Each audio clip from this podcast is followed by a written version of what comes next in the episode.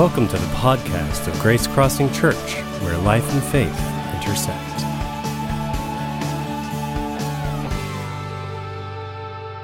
Well, good morning, everyone. I want to welcome you uh, to Grace Crossing Church. Thankful that you're a part of uh, our worship gathering this morning. Today's going to be an extraordinarily special day for us here at Grace Crossing Church. We are in week five uh, of our series called It's Possible.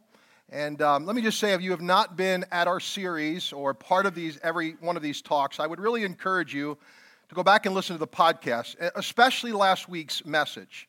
Because last weekend we talked about that with God, it's possible to become an emotional adult. And I really think it's an important talk for every one of us here at Grace Crossing Church that desire to become fully devoted followers of Jesus. To understand that a part of that means that we are growing in to emotional adulthood. One of the great trademarks, in fact, I would suggest, according to Scripture, the greatest trademark of becoming an emotional adult is that we love well. The highest goal of the Christian life is what we sang about this morning. The highest goal of the Christian life is that we love really, really well. We love God well, we love ourselves well, and we love others well. So this morning, I want to take us to the topic with God, it's possible to love unconditionally. With God, it's possible to love unconditionally. Christmas is all about incarnation. It's all about God delivering his love to us, wrapped in human flesh. More than anything else, Christmas is an annual reminder that we are loved incarnationally. But it's also a reminder that we are loved unconditionally. Christmas assures us that God loves us despite us. In fact, God loves us with no boundary, no limit, and no breaking point. If you say, How do we know that? He came in the form of a virgin woman. there's nothing more scandalous than that. And yet, it was God's way of showing to us how deeply he was committed to letting us know that he loved every single one of us. And so, Paul the Apostle drives this theme home in all the epistles. He gives us this uh, word in Ephesians chapter 3. Here it is, verses 18 and 19. May you have the power to understand, as all God's people should, how wide, how long, how high, and how deep his love is May you experience the love of Christ, though it is too great to understand fully. Then you will be made complete with all the fullness of life and power that comes from God. Paul prays two prayers here over us. He first of all prays that we, each one of us, would understand God's love. He wanted us to understand the breadth of God's love. But he secondly prays that we would experience the fullness of God's love. And there is a difference between understanding about God's love and experiencing the fullness of God's love. Listen, it's one thing to know about God's love theologically. Jesus loves me, this I know, for the Bible tells me so. That's all well and good. But there is something so much more profound when you actually experience the depth and the breadth of that love of God. In fact, according to the Bible, here, it is not our understanding of God's love that helps us to move into fullness in God. What completes us in God is that we experience God's love. So, Jesus, in his earthly life and ministry, wanted to drive this distinction home. And so he decides to tell uh, a story, uh, a parable, to help distinguish the difference between understanding God's love and actually experiencing God's love. He tells what's called a parable, which is simply an earthly story with a divine meaning. It's in our Bibles, it's known as the parable of the prodigal son or the parable of the prodigal. But the story could actually be titled the parable of prodigal love. Because the story is really about incredible love.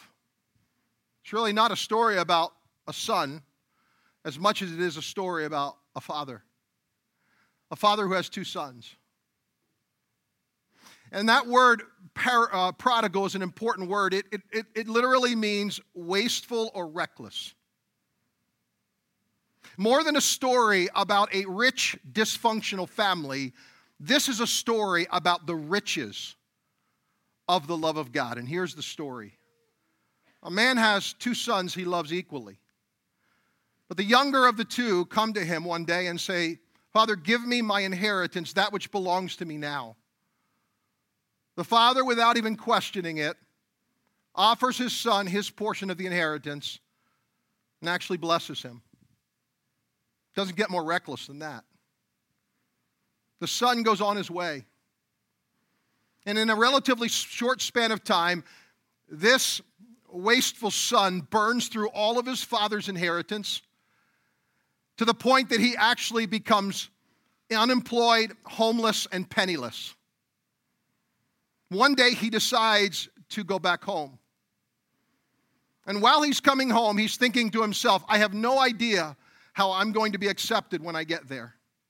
But his father sees him, and instead of making him crawl home to him, his father goes running to him, a sprint that is fueled by prodigal love he embraces his son. He lets his son know that though his conditions have changed, his love for his son had not changed. He still belonged. He was still family. He was still deeply loved and fully accepted. Now, this story actually has some really unique twists and turns. The one thing about this story is that when the father does this, he actually takes his son and says to him, I want you now to have the best of the best. I want you to have the best robe that I own. I want you to have the best ring that I have. I, I want you to have the best sandals that I own. And I want to take the, the fattest calf we have, and we're going to we're going to actually slay that calf. We're going to prepare a great feast for you. Now, it's almost unthinkable when you think of this son's decisions. You see, this son had violated nearly every family rule, but so had the father. The father actually seemingly violates every rule there is, every cultural rule, and every religious rule because of his prodigal love. And actually, love does that, doesn't it? Prodigal love seemingly bends the rules for the sake of relationship. And if you don't believe that, just read the Gospels. What Jesus did in the Gospels was that Jesus constantly cut through the religious and cultural rules and laws in order to get to broken people's hearts. Perhaps that's why we're given this as a law in Scripture. James chapter 2 actually calls it the royal law. And here's what it says James chapter 2, verse number eight, if you really keep the royal law found in Scripture, if you really keep the royal law found in Scripture, love your neighbor as yourself, you are doing right. Now, when you think neighbor here, please don't think of your next door neighbor.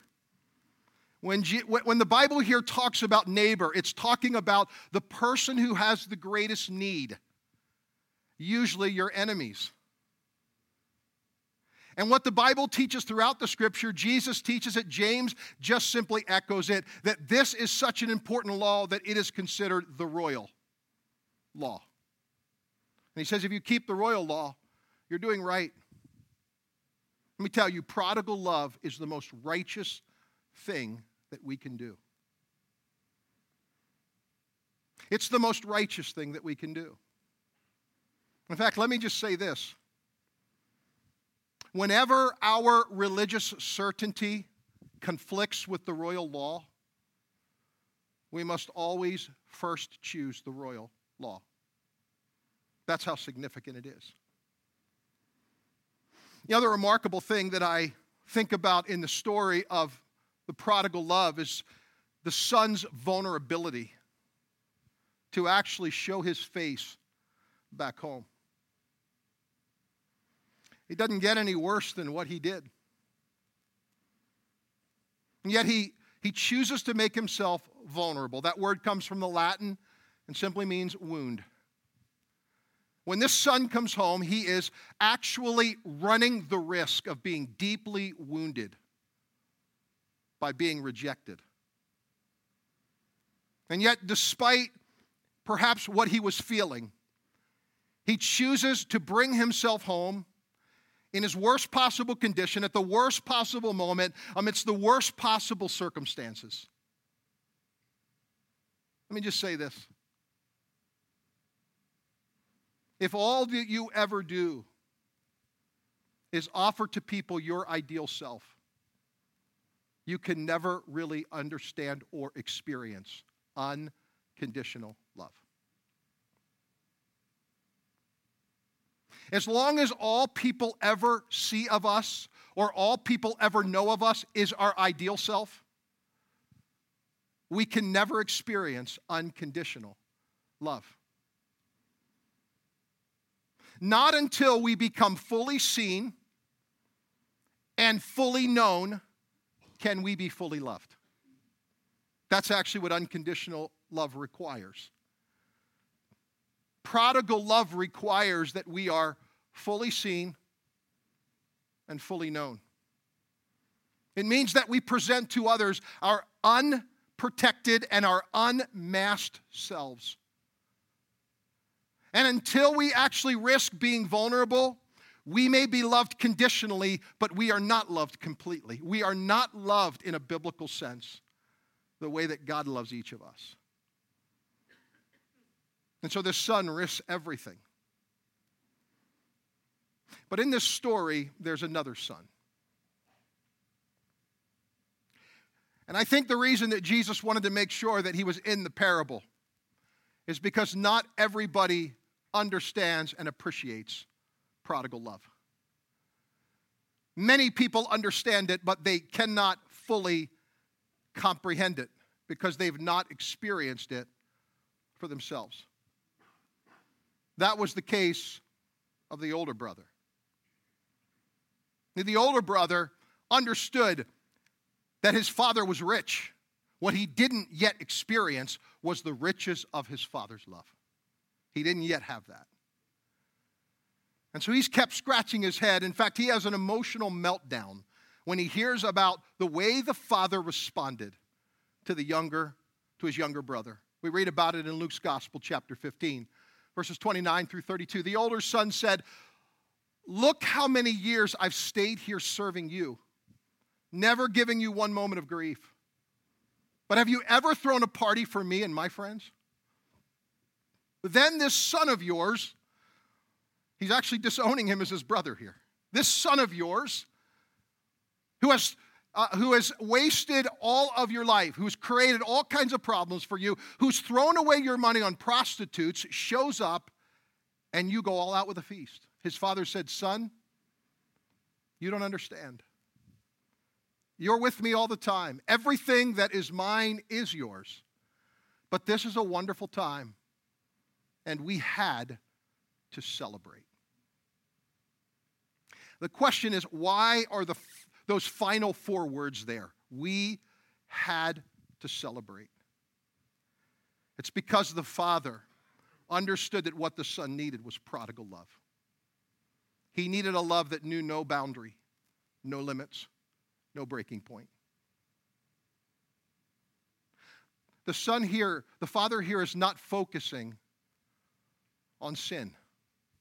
Rather, he is celebrating his Son. He's saying, listen, we're going to celebrate this son of ours, this brother of yours.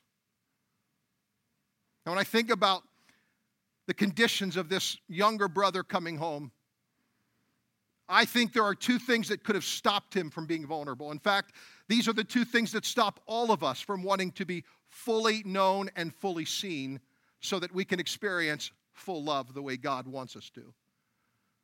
And I think those two things are fear and shame.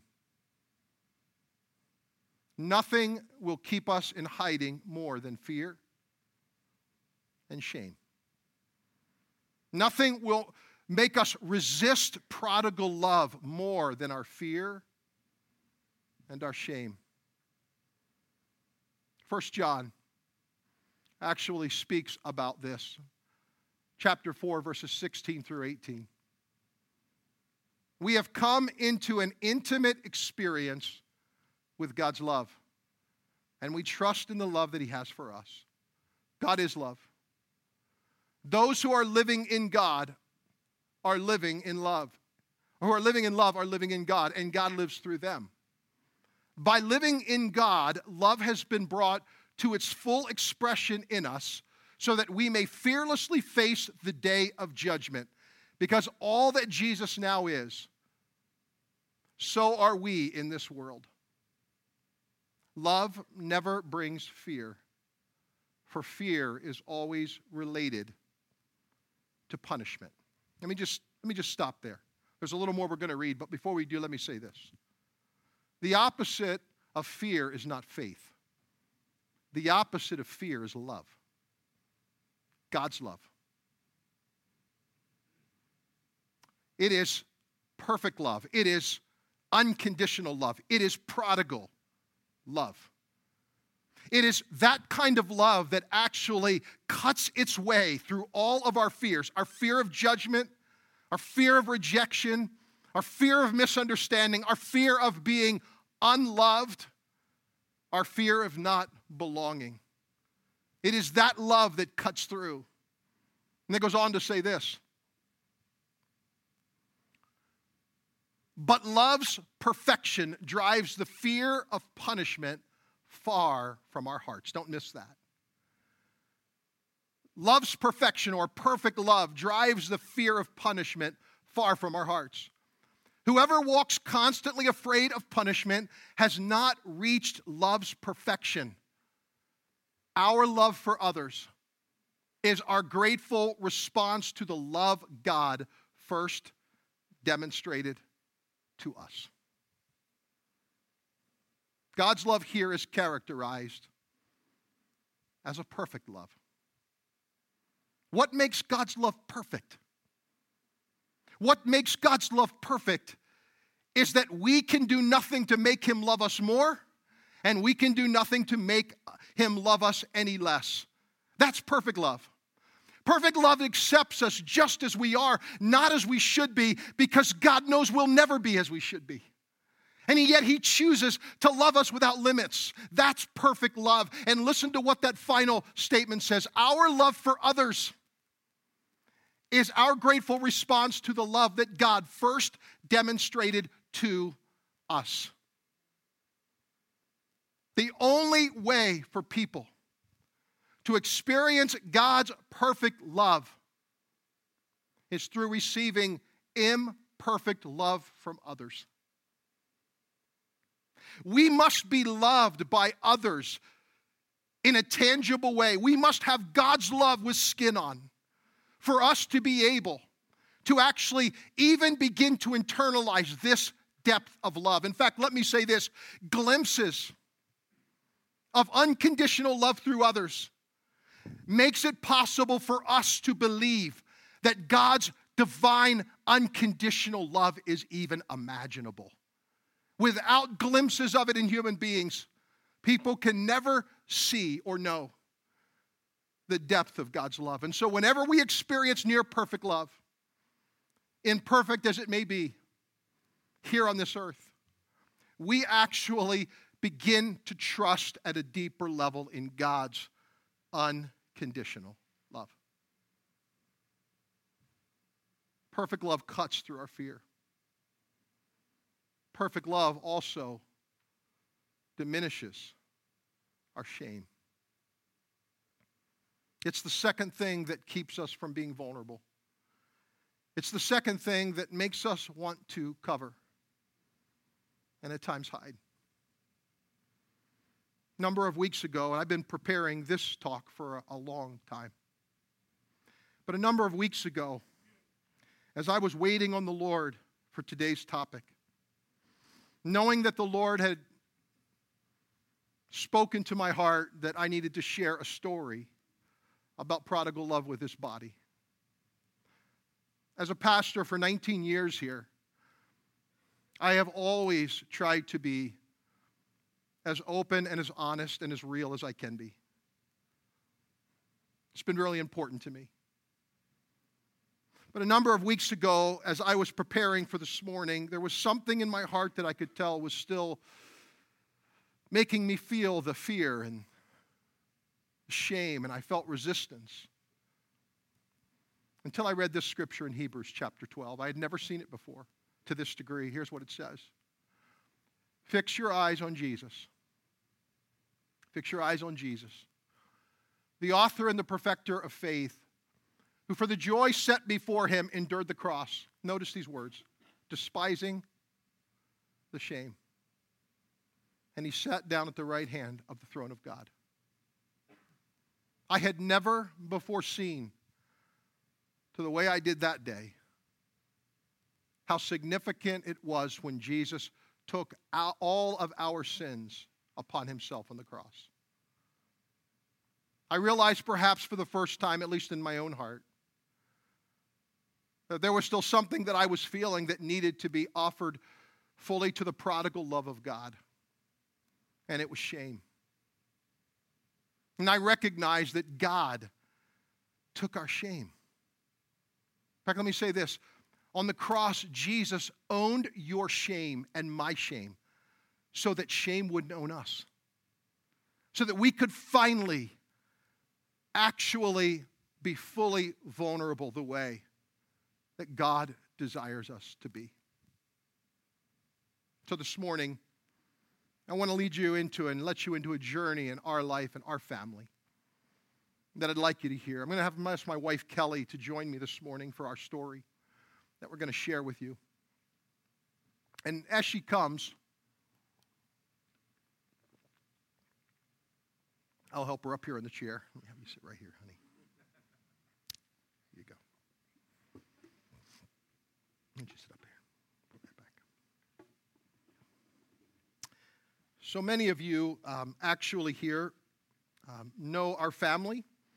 Um, some of you, however, may not know that our son Caleb, who actually um, is in medical residency uh, in Los Angeles. Um,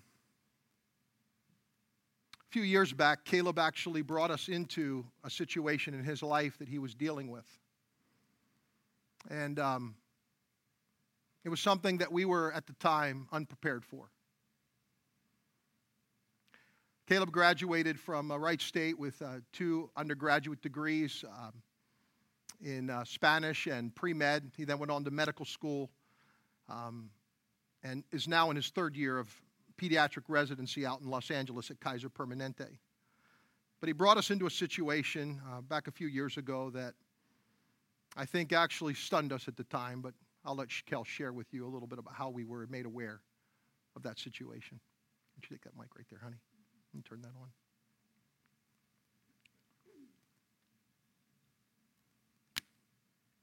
Let this table represent our kitchen table. We love each and every one of you, and we want to invite you individually to our table. I'm just going to read a part of my story, and those that are listening to the podcast later, we invite you to our table as well.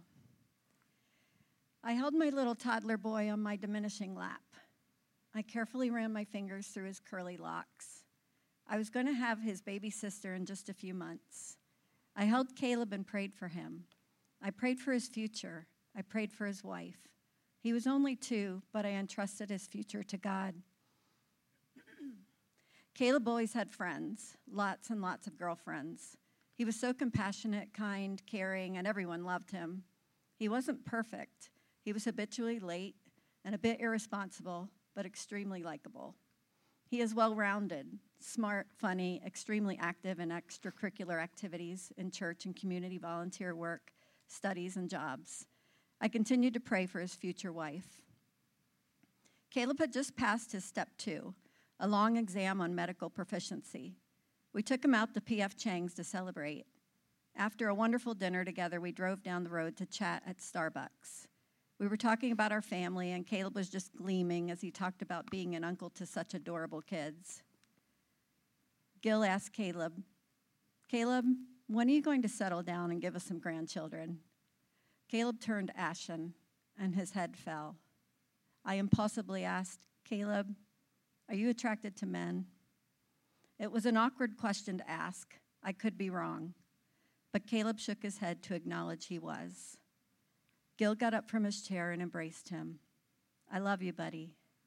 I rose up and hugged him too. I wasn't completely surprised, but Caleb had so many girlfriends, it just didn't make sense. As he began to share in his struggle, we were filled with compassion.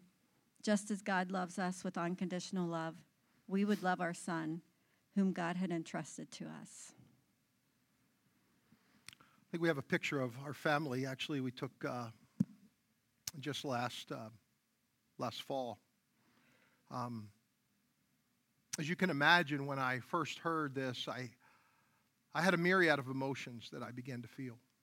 Um, though I moved directly toward Caleb because I knew that was the lead foot, and I knew that's what I've experienced in my own life. At times when I was fully seen and fully known. I wanted to offer that to my son. But I took uh, my heart to the Lord.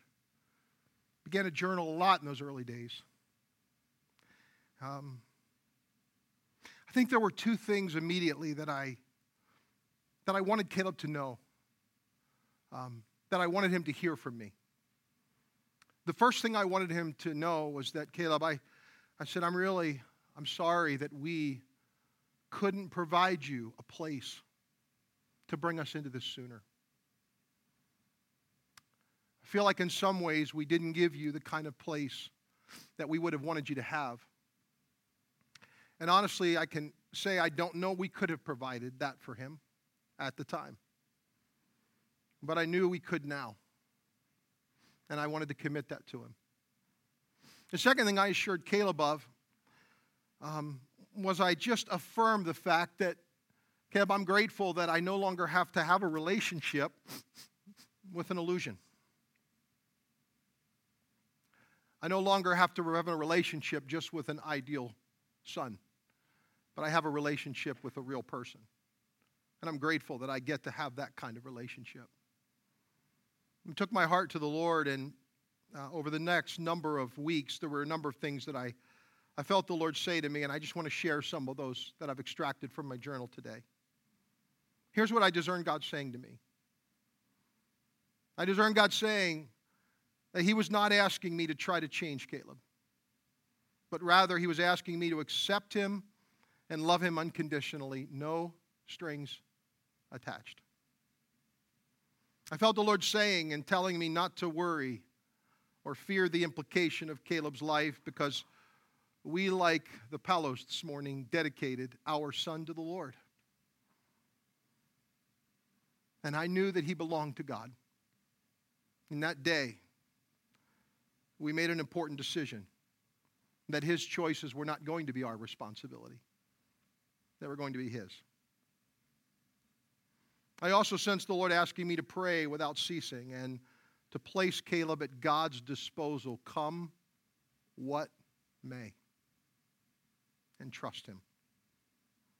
I made several commitments to Caleb over the course of the next number of months when we talked, and I share some of those with you this morning. I remember saying, Caleb, well, I don't fully understand. I want to ask you for the grace to allow me to grow and to learn. I assured him that you are my son. Nothing you do will ever change that fact who you are matters to me more than what you do. I assured him, Caleb, I'm not going to try to fix you. I told him I'm committed to accepting him fully and loving him unconditionally, and that I do not condemn him, and I will not reject him. I assured him that I'm committed to providing him a parent child relationship that is both spiritual and safe. I wanted him to have what he didn't have when he was a teenager. And I said, Caleb, I'm committed to being involved in your life, in every part of your life. That if something matters to you, it matters to me. If something's important to you, it's important to me. Those were commitments that I made to my son.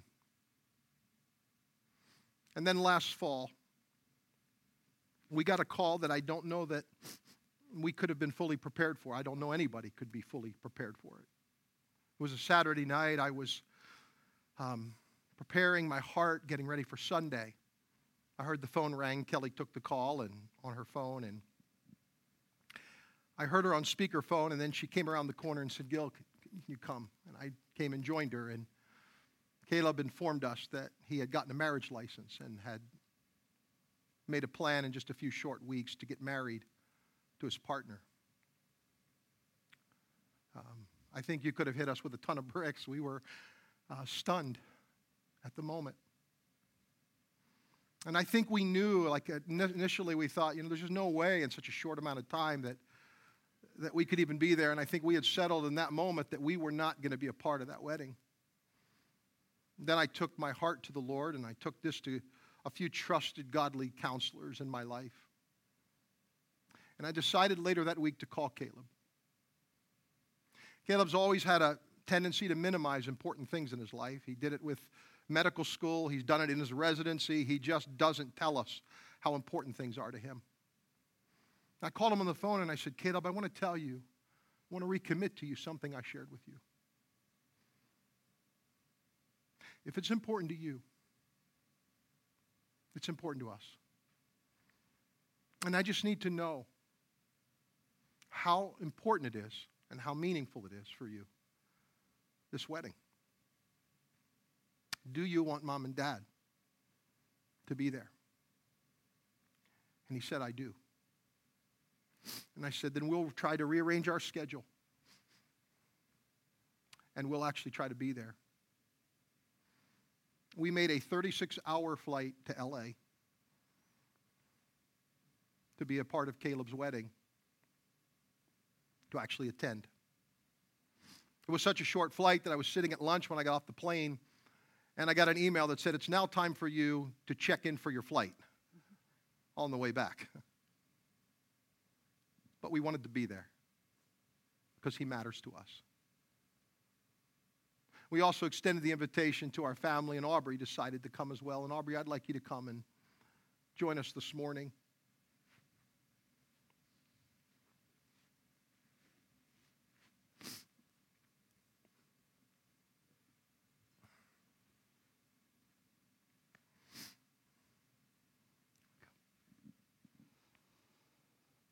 October 12th, 2018, Caleb married David, Gil and I felt this was the time to move, move toward our son, not away from him.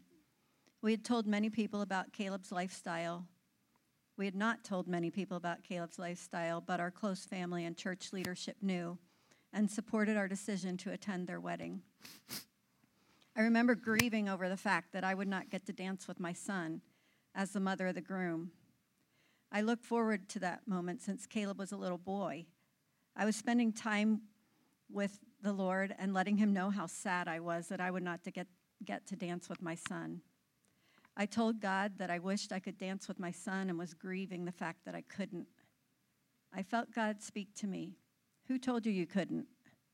I felt this prompting that I had God's approval to move forward.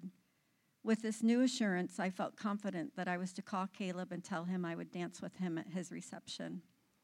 I asked if he could pick out the song, he said he would be glad to. I had no idea what this meant to him, nor did I know how much I would feel God's pleasure during that dance. Caleb picked the song, Do I Make You Proud? I knew Christ was pleased, yet it is complicated. No, I don't agree with my son's decision, but I felt God was present in that moment. He would use this for his glory. I wondered what God was thinking all of those years as I was praying for Caleb's future wife. He must have been saying, Kelly, I have such a different plan for all of you. You have no idea what I'm going to do in your family for my glory.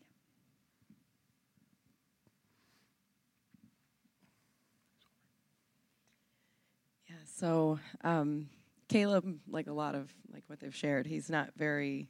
His intimacy only goes so far. His openness only goes so far. But um, we were pretty close growing up, and it was extremely tough for me not knowing, just like you said that you didn't feel like we had a had provided him a place, whether it be a safe place or whatever, to share who he really was. That was extremely hard for me because I just thought, why wouldn't you tell me, of all people? Like, you know, I could see you hiding it from mom and dad because you want to make your parents proud, why wouldn't you tell me?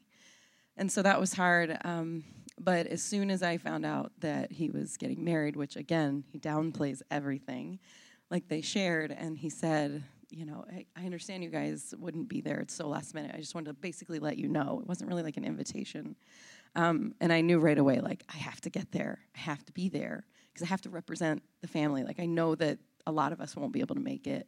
But I spoke with Eric, and he was like, We can find you a flight, we can do something. And when they called and said, we're booking our flights. Do you want us to grab you one too? I was like, yes, because I had been looking and I couldn't find a good one, but I was like, oh, it's gonna be so expensive. I'm just gonna have to make it happen. And he found one that we could all work out. He's like, we're just gonna go for like 24 hours. And I was like, absolutely. I'm so happy you guys are gonna be there with me. So um, Caleb called and last minute is is his forte, and he was like, hey, can you like do all the music for me at my wedding. It's like, Caleb, I'd be honored to be your DJ.